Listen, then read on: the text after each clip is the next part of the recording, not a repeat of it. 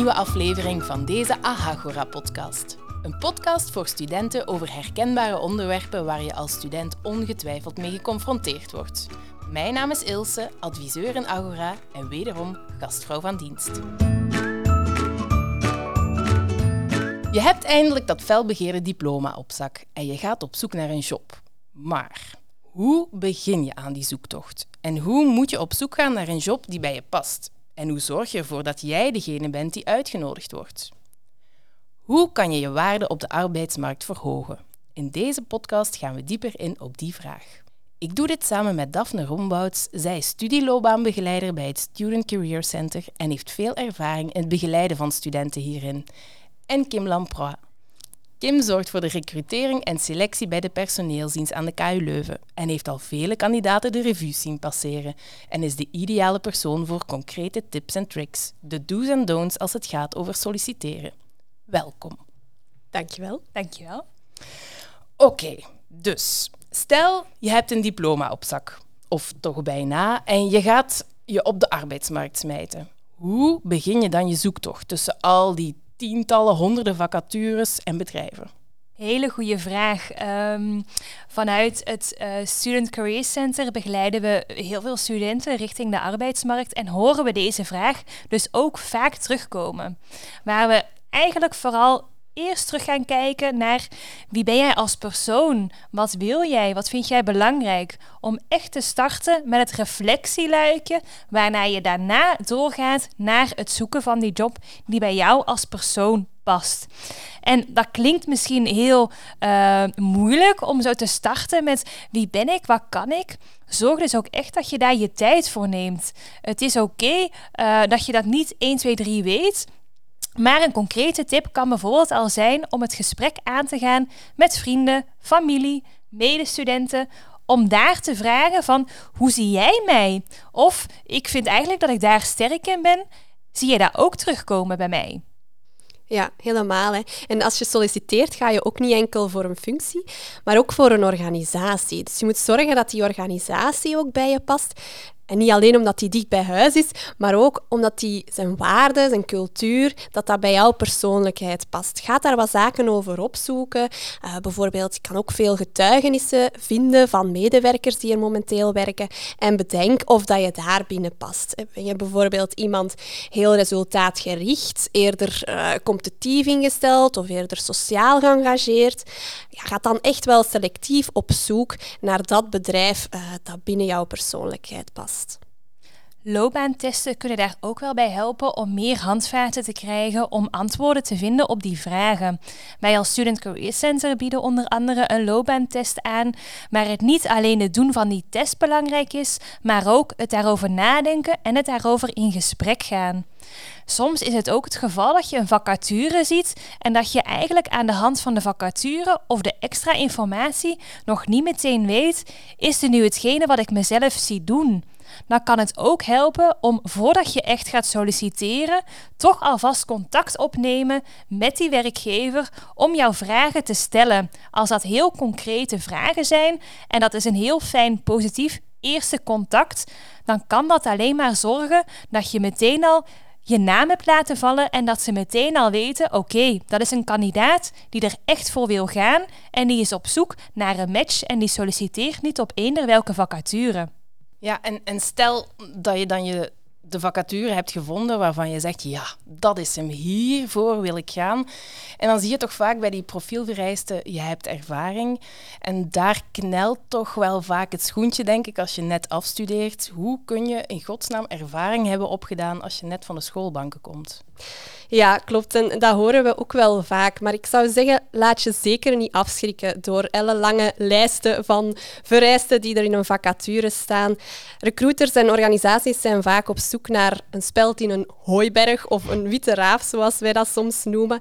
En ik zeg altijd, als er 80 tot 90 procent van de vacature wel op jouw lijf geschreven is of wel eh, toepasselijk is op jouw profiel, ga er dan gewoon voor. En, en ga dan ook niet te selectief solliciteren. Um, ik maak ook altijd de vergelijking van het kan zijn dat er 50 mensen solliciteren met allemaal ervaring, dan is jouw kans misschien klein. Maar als er maar 10 mensen zouden solliciteren en er zijn er maar twee bij met ervaring, dan zit je misschien wel bij die selectie. Dus uh, laat je vooral niet afschrikken. En bij Comens kan het ook heel interessant zijn om nog eens die ervaring extra onder de loep te nemen. Wat is nu juist ervaring? Wat vraagt een werkgever? Ook jij als student die net bent afgestudeerd, kan al heel wat ervaring hebben opgedaan. Denk bijvoorbeeld aan vrijwilligerswerk of aan een studentenjob. Maar ook wat zit er in jouw studie? Uh, in verschillende opleidingen zitten ook bijvoorbeeld groepswerken. Daar komt ook een stukje in terug van welke rol nam jij op in die groep? Een stukje samenwerken, een stukje leiderschap. Zijn allemaal elementen die ook iets zeggen over ervaring en wie jij bent. Of heel veel studenten, ik denk iets heel uh, bekends, is de jeugdbeweging. Dat is iets waar je ook heel wat ervaringen uit kan halen. Ga eens na, wat heb jij daar gedaan? Uh, nam jij een leiderschapsrol op? Of nam jij heel veel verantwoordelijkheden op?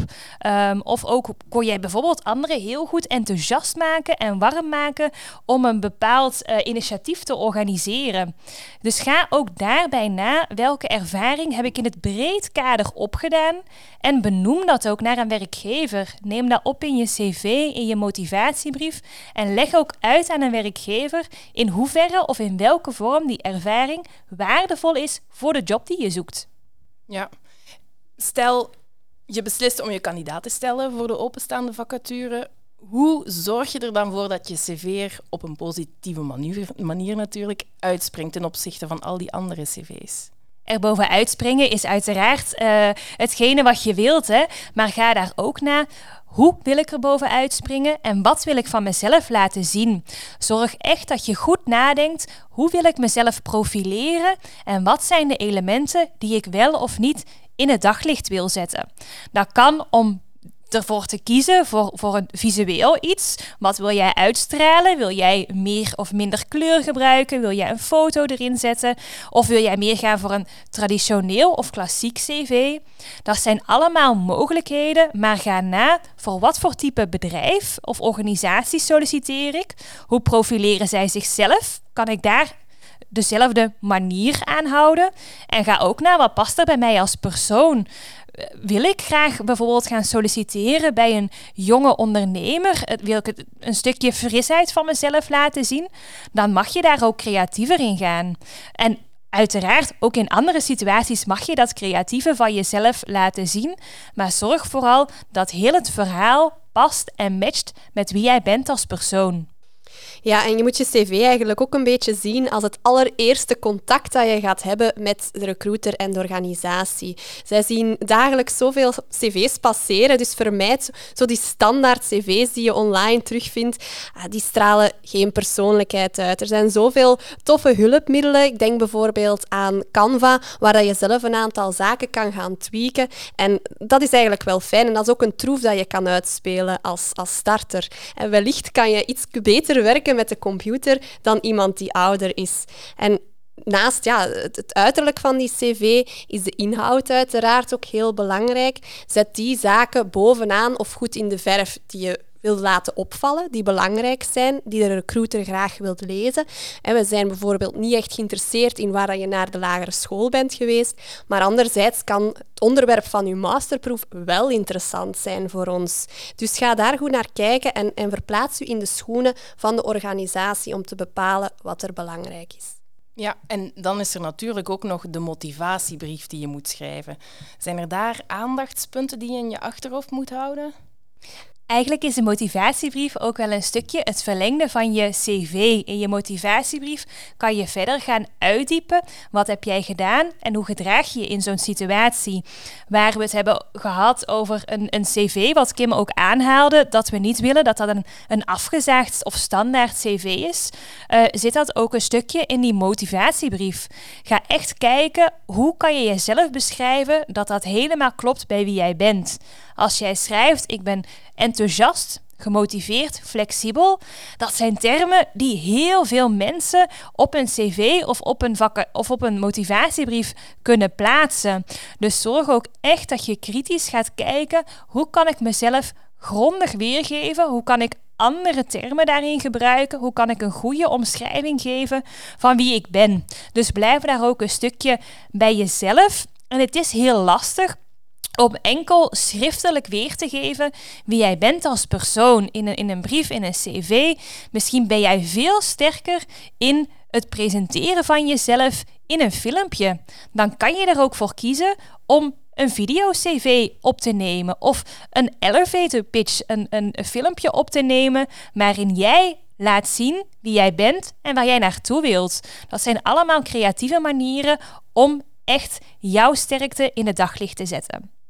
Ja, en die creatieve cv's en motivatiebrieven, dat zijn zaken die wij ook uh, meer en meer nu zien terugkomen. Je moet natuurlijk ook kijken of dat, dat iets is dat zou passen bij de organisatie waarvoor je solliciteert. Want een motivatiebrief is echt een, een, een vorm van jou te presenteren. Liefst kort en krachtig.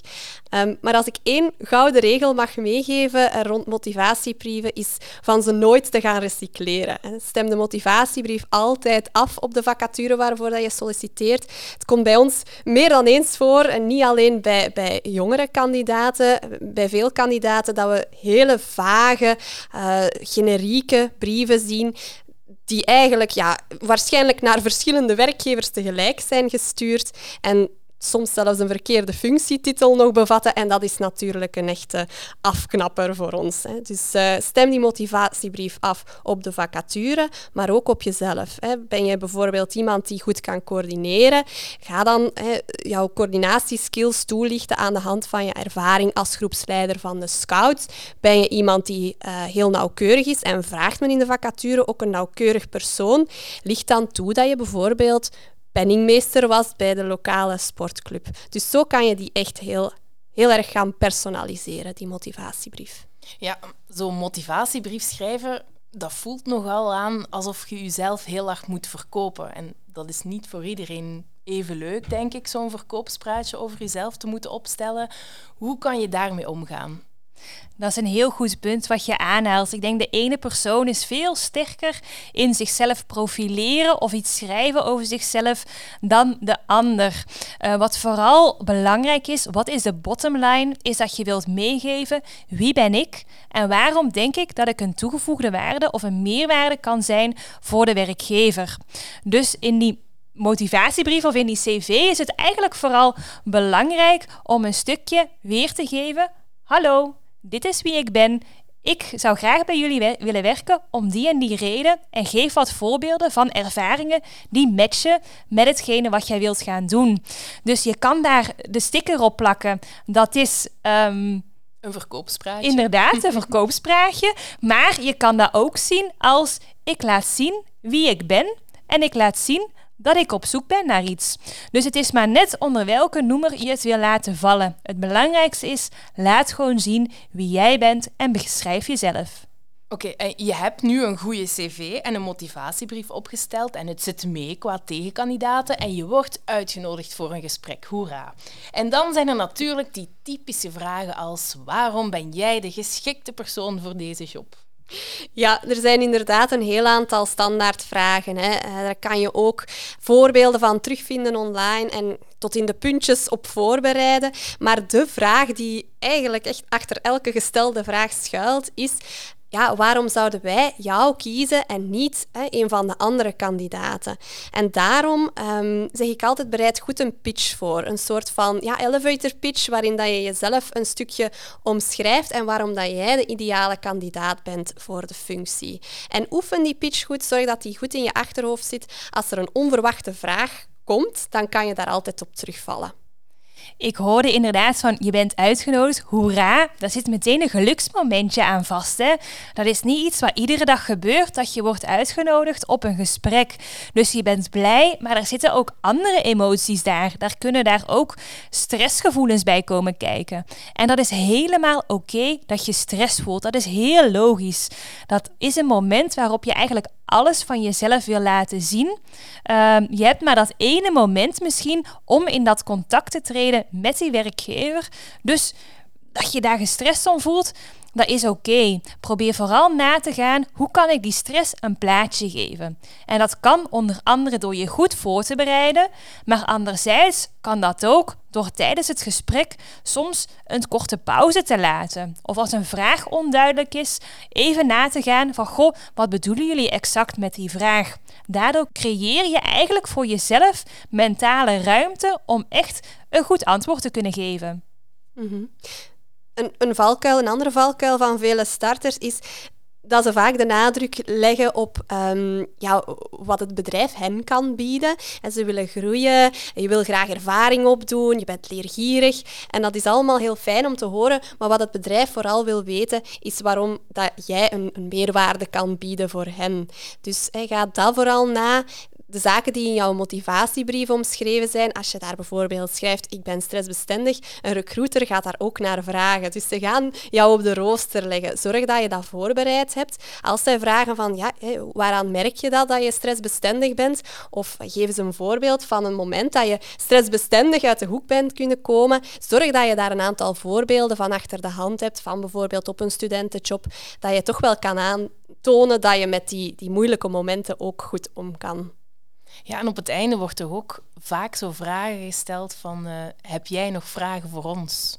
Zijn er daar misschien tips dat jullie kunnen meegeven? Dat is inderdaad iets wat heel vaak in een gesprek naar voren komt. Dus bereid je daar ook op voor. En wat uh, Kim ook eerder al heeft aangehaald, is in die voorbereiding, vooral om dat stukje cv en motivatiebrief, om daar ook de website eens door te nemen van een bedrijf. Of eens te kijken wat voor verdere informatie je via via kan krijgen.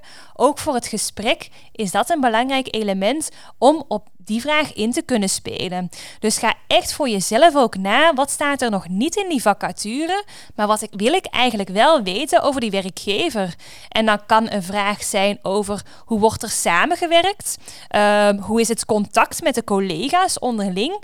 Maar dat kan ook een vraag zijn naar hoe zal het inwerktraject verlopen? Wordt er meteen verwacht dat je zelfstandig aan de slag gaat? Of krijg je misschien een mentor toegewezen en dat je daarin ook ruimte krijgt om te groeien.